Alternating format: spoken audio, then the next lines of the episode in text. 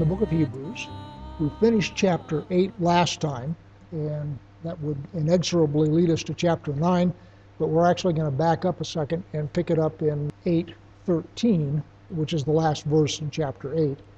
And it really goes better with chapter 9. I have no idea why they broke the chapters where they did. If I had been the breaker of chapters, I would have broken it after verse 12 and put verse 13 in chapter 9. So Hebrews 8:13. And speaking of a new covenant, we make the first one obsolete, and what is becoming obsolete and growing old is ready to vanish away. And again, last time I pointed out the tense of the verbs. Everything is future and progressive. So speaking of a new covenant, he makes the first one obsolete. That's present tense. And then what is becoming, future tense, obsolete, and growing old, future also, is ready to vanish away. It has not vanished away. And I went into a riff last time that once it is created, everything is instantly obsolete because all that means is that there is a new and improved model that has been either made or on the way. So, common example, of course, is your smartphone or your computer or any of that kind of stuff. As soon as you buy one, you know, the next day in the magazines it all comes out, oh, there's a new one coming. Though this computer or phone or everything that you now have that you've just paid good money for, which is already obsolete, is still perfectly useful. It doesn't mean that it has disappeared, it simply means that it is possible to get another one, and as soon as you get that one, that one becomes obsolete too. So you, you can never catch up. The problem with the Torah is not the content of the words, it is the medium upon which it is written and the medium upon which it is written is tablets of stone, which is a metaphor for hearts of stone, and it's intended to be written on hearts of flesh, which is what the new covenant says. And what we'll get to tonight is where we are in that process. So, having said all that, the new covenant only makes the first one obsolete in the sense that the new covenant will be written where it's supposed to be written as opposed to on tablets of stone. That's the only change that I see in Scripture. Now, to chapter 9. Now, even the first covenant had regulations for worship and an earthly place of holiness. For a tent was prepared, the first section in which were the lampstand and the table and the bread of presence. It is called the holy place. Behind the second curtain was a second section called the most holy place, having the golden altar of incense and the ark of the covenant covered on all sides with gold, in which was a golden urn holding the manna and Aaron's staff that budded, and the tablets of the covenant. Above it were the cherubim of the glory overshadowing the mercy seat. Of these things we cannot now speak in detail. And of course, everybody here immediately said, that's wrong, which it is. In fact, this is one of the places that people who are critical of the book of Hebrews fetch up because he has misdescribed the tabernacle. In fact, in the earthly tabernacle, the altar of incense is in the holy place, it is not in the most holy place. So he has got the altar of incense on the wrong side of the curtain. I am personally willing to sort of put him in the same category as Stephen. Remember Stephen when he was being stoned? Stephen said a couple of things that weren't just exactly correct. And I sort of thought, well, in the process of being stoned, you can sort of forgive him if he stumbles a little bit on these facts. I am assuming that whoever wrote this is dictating it. One of the things that was very common in that society is people didn't write their own letters. They went to a scribe and they dictated. And so you can see somebody walking up and down and talking and having perhaps misspoken, and the scribe wrote it down wrong, and then it's not like hitting the back button on your word processor. By the time he's at the end of the letter and he notices that, oops, that is wrong, you would have to then redo the entire letter, which is an expensive and laborious process. Having said that, the description of the tabernacle is incorrect.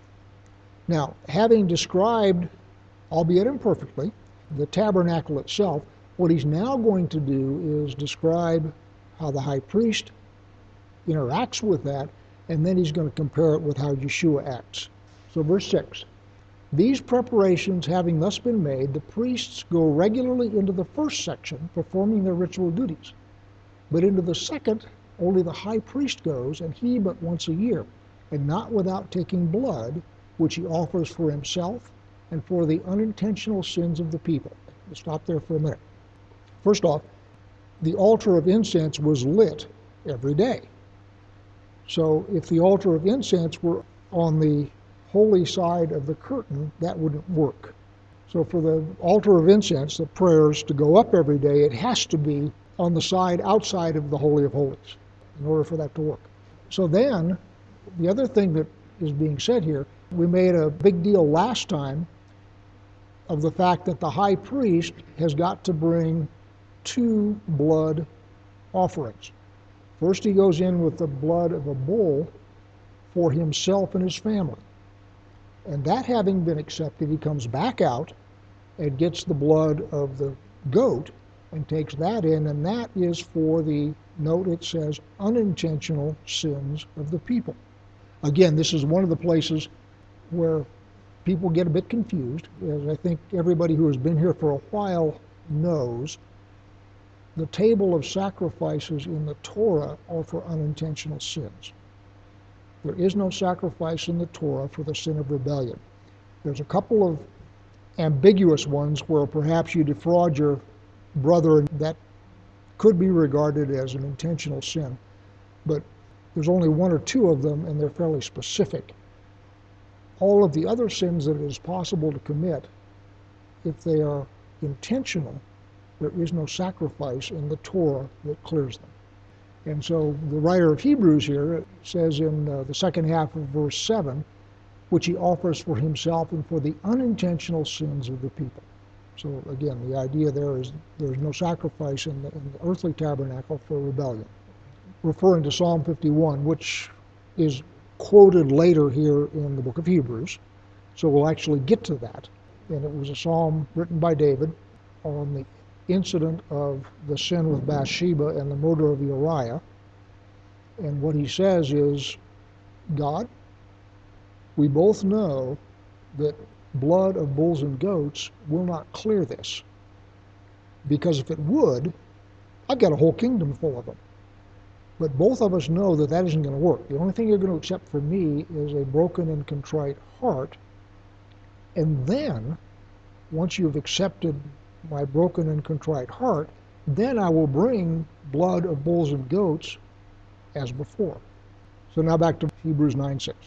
These preparations having been made, the priests go regularly into the first section performing their ritual duties, but into the second only the high priest goes, and he but once a year, and not without taking blood, which he offers first for himself and for the unintentional sins of the people.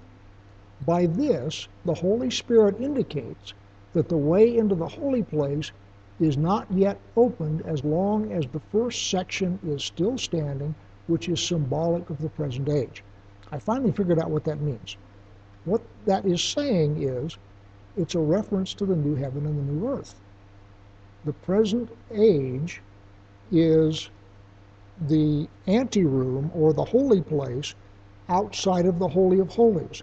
So, this current heaven and earth which we live in, which will be done away with and replaced with a new heaven and a new earth, at that point you will have direct, unfettered access to God because he will be in the New Jerusalem. You won't need street lights and all that kind of stuff because the glory of the Lord will fill the place. So, what he's saying here is this two chambered tabernacle is a metaphor for the current heaven and earth as opposed to the new heaven and the new earth. And in the new heaven and the new earth, that's where God is going to be directly accessible, but now he is not. And so here in this economy which we live in, God is not directly accessible as he will be in the new economy. So the idea of this dual chambered tabernacle is, as he's saying, a metaphor or a symbol for the current age. Verse 8 again.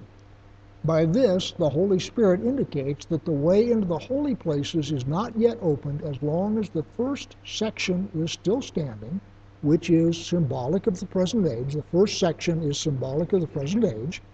According to this arrangement, gifts and sacrifices are offered that cannot perfect the conscience of the worshiper, but deal only with food and drink and various washing regulations for the body imposed until the time of Reformation the Reformation being the new heaven and the new earth.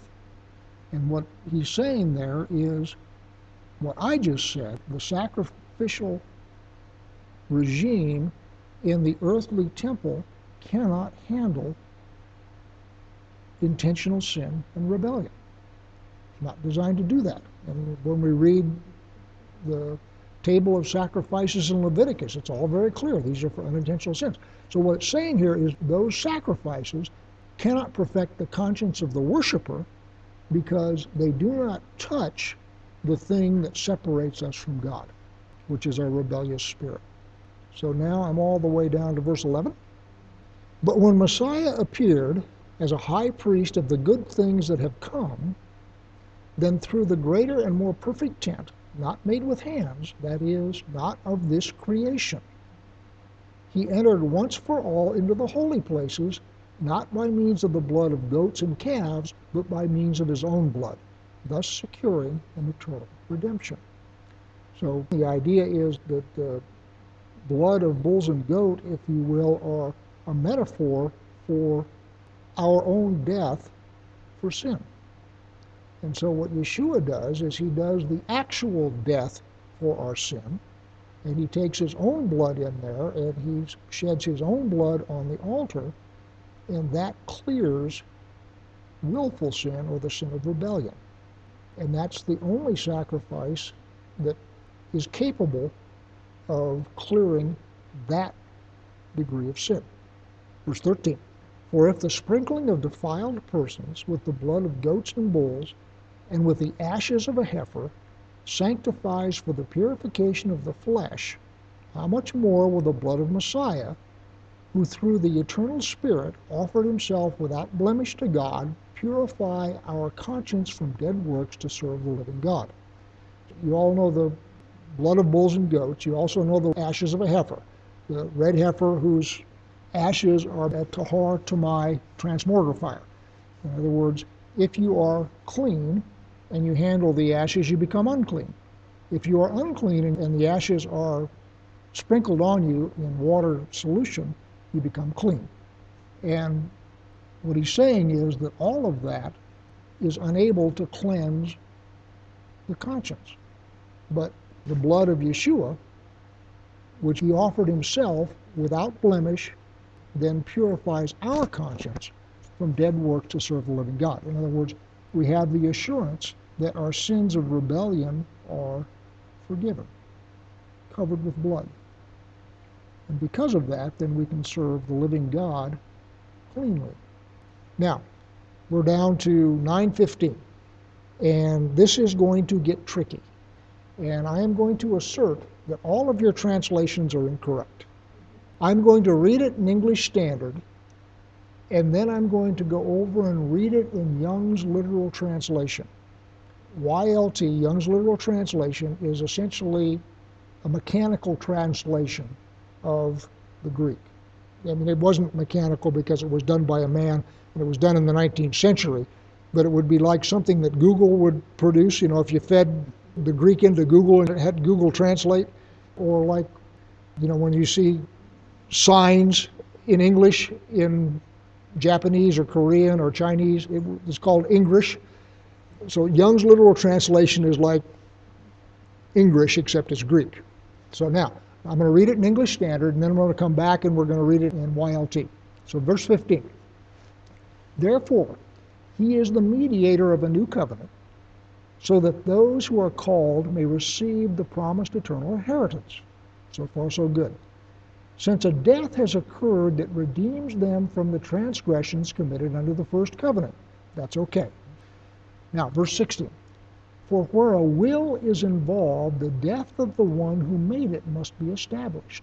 For a will takes effect only at death, since it is not in force as long as the one who made it is alive. That's a true statement, but that's not what the scripture says. What I just read is in fact true. If you make a will, people don't get to come and go through your stuff until after you're dead. That's what was just said there. So now let's go to Young's literal translation. And I will pick it up now at verse 16 again. For where a covenant is, the death of the covenant victim to come in is necessary. For a covenant over a dead victim is steadfast, since it has no force at all when the covenant victim liveth. So, what it's saying there is in order to make a covenant, you must kill something, the covenant victim. And most often it's a bull or a sheep or something like that. In other words, I'm making a covenant with you. We sit down, we make a covenant, and we'll kill a sheep and shed the blood to ratify the covenant. Yeshua is the covenant victim here. He is the victim whose blood and whose death seals the covenant. It is not the case that he has made a will where we get to go through his stuff once he's dead. So your translations all give the impression that there is somewhere this last will and testament that only went into effect when Yeshua died. And that's not what's being said. What's being said is there is a new covenant. And that new covenant, in order to be ratified, must involve the death of a victim, a sacrifice, the one who is sacrificed. And in the case of the new covenant, the victim who is sacrificed is Yeshua himself. And without the shedding of that blood, the covenant is not in effect. So again, Young's literal translation, Hebrews 9, verse 16. For where a covenant is, the death of the covenant victim to come in is necessary. Now, to come in is necessary. In other words, the death of a covenant victim is necessary for the covenant to be in force, for the covenant to come in. So let me say it again. For where a covenant is, the death of the covenant victim to come in is necessary. For a covenant over dead victims is steadfast, since it is no force at all when the covenant victim liveth. And then from there on, everything's okay. The two parties to the covenant do not die. There is a victim in between that must die in order for the covenant between the two parties to be ratified. This is the way covenants are cut. And notice that I said covenants are cut. You cut a covenant. In cutting a covenant, what you do is you shed an innocent victim's blood. Now I'm going to switch back to English Standard because YLT is really hard to read. So now I'm all the way down to verse 18. So verses 16 and 17, I am asserting, are mistranslated in virtually all of your Bibles. And what's going on there is we're talking instead of a last will and testament, which is the way most of your Bibles read, what we're talking about is the cutting of a covenant, and the death that is necessary to establish that is a covenant victim. Some innocent victim between the two parties. And it's usually an animal, but of course, in this case, it is Yeshua himself. So now, 18. Therefore, not even the first covenant was inaugurated without blood. For when every commandment of the law had been declared by Moses to all the people, he took the blood of calves and goats, with water and scarlet wool and hyssop, and sprinkled both the book itself and all the people, saying, This is the blood of the covenant that God commanded for you. Second mistake in Hebrews. As far as I can find, he did not sprinkle the book. He sprinkled the people. That's true. I cannot find anywhere in the Torah where he sprinkled the book itself. I'm not saying he didn't do it, it's just I can't find it in the Torah. He sprinkles the altar, he sprinkles tent, he does all sorts of blood sprinkling, but I have not found a place where he sprinkles the book itself. So this is the blood of the covenant that God commanded for you. And in the same way, he sprinkled with the blood both the tent and all the vessels used in worship. Indeed, under the law, almost everything is purified with blood, and without the shedding of blood, there is no forgiveness of sins. Thus, it was necessary for the copies of the heavenly things to be purified with these rites. So, what he's saying is the procedures set up and used in the earthly tabernacle are copies and mirrors of the one used in the heavenly tabernacle. In other words, you all know, for example, when Moses was erecting the tabernacle, God says, all right, now make sure that you do it according to the one you saw up on top of the mountain. I want them, I want them looking both the same. And what this is saying is not only do the physical structures look the same, but the rituals and procedures in both are the same. And of course, the earthly one is a copy of the heavenly one.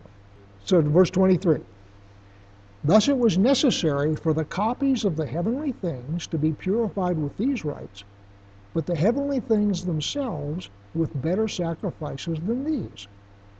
For Messiah has entered not into holy places made with hands, which are copies of the true things, but into heaven itself, now to appear in the presence of God on our behalf. Nor was it to offer himself repeatedly, as the high priest enters the holy places every year with blood not his own. For then he would have had to suffer repeatedly since the foundation of the world. But as it is, he has appeared once for all at the end of the ages to put away sin by the sacrifice of himself. All right, let's stop there a minute. So, what he's saying is the procedures in the heavenly place are exactly the same as the procedures in the copy on earth. And the only difference is instead of bringing somebody else's blood in, as the high priest does in the earthly tabernacle, he comes in with his own blood. And furthermore, he only has to do it once. Now, this is the key. Verse 26. He only has to do it once, for then he would have had to suffer repeatedly since the foundation of the world. What that is saying, at least as I understand it, is the heavenly tabernacle is outside of time, or outside of our time stream, put it that way.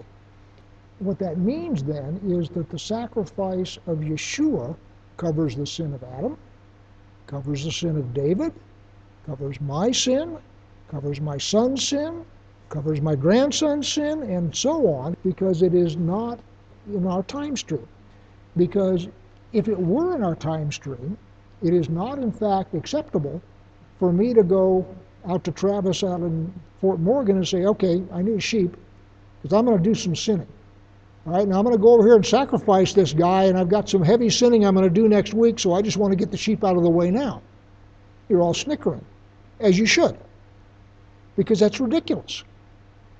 The only time a sacrifice covers the sin is after the sin is complete. It is not acceptable for me to do a preemptive sacrifice. Got some sinning to do tomorrow. We'll get a sacrifice done here, and, and then I can go out and sin with a clear conscience because the sacrifice is already done. You can't do that. Everybody knows that's ridiculous. So the only way that Yeshua's sacrifice covers my sin is if it is done outside of time, because Yeshua's sacrifice was 2,000 years before I did my first sin. Abraham's okay because it's after Abraham, it, an ex post facto sacrifice. So the fact that it covers Abraham and Adam and David and all that kind of stuff is unremarkable because it is later in time in our time stream than their sin. But it is before our sin in my time stream, so I am 2,000 years in the future, so there's no way that that sacrifice could cover a sin that I had not yet done unless it is outside of our time stream. That's why, for example, as you read the Bible talking about God, your tenses get all fumbled up because he sometimes speaks like it happened in the past, he sometimes speaks like it's happening in the future, and sometimes he speaks like it's happening now. The way I personally regard it is it is the conversation of somebody who is not in our time stream. So I'm all the way down to Hebrews 9:27. And just as it is appointed for man to die once, and after that comes judgment. So Messiah, having been offered once to bear the sins of many, will appear a second time, not to deal with sin, but to save those who are eagerly waiting for him. So what he's saying is Yeshua has died once, he has been judged, he has been found innocent. So the next time he comes, he will have been past all of that. This chapter 9 of Hebrews stalls a lot of people just because a, you've got the problem with the translation of verse 15 and 16, and then you've got the fact that the sacrifice isn't happening in our time stream, but the sacrifice happened literally before the foundation of the world and at the end of time. So Christ, having been offered once to bear the sins of many, will appear a second time, not to deal with sin, but to save those who are eagerly waiting for it. So what he's saying, you got to start back in verse 27, which is the beginning of the sentence. So the sentence starts in verse 27. And just as it is appointed for man to die once, and after that comes the judgment, so Messiah, having been offered once to bear the sins of many, will appear a second time, not to deal with sin, but to save those who are eagerly awaiting him. Man dies once and then comes judgment. Messiah died once, has been judged, been found innocent, and when he comes again, he will then not come to deal with sin, but to save those who are waiting for him. If you now fast forward to the book of Revelation, what is obvious in the book of Revelation is that there is great tribulation on the earth, and the people of God are suffering under the hand of the Antichrist. And so when he comes back to save them, we are not talking about salvation to eternal life. We are talking about physical salvation to win the battle. And in Revelation, you have got all of the plagues that happen in Exodus, not in the same order, and you have got all sorts of stuff going on in Revelation. And so when he comes back, it is to save his people, not in the sense of eternal life, but in the sense of, okay, we need to go dispossess the enemy of this place, and it's very much a Joshua going into the land thing, at which time he will save those who are under the oppression of the worldly system and set up a thousand year reign. I think that's what's being referred to at the end of verse 28.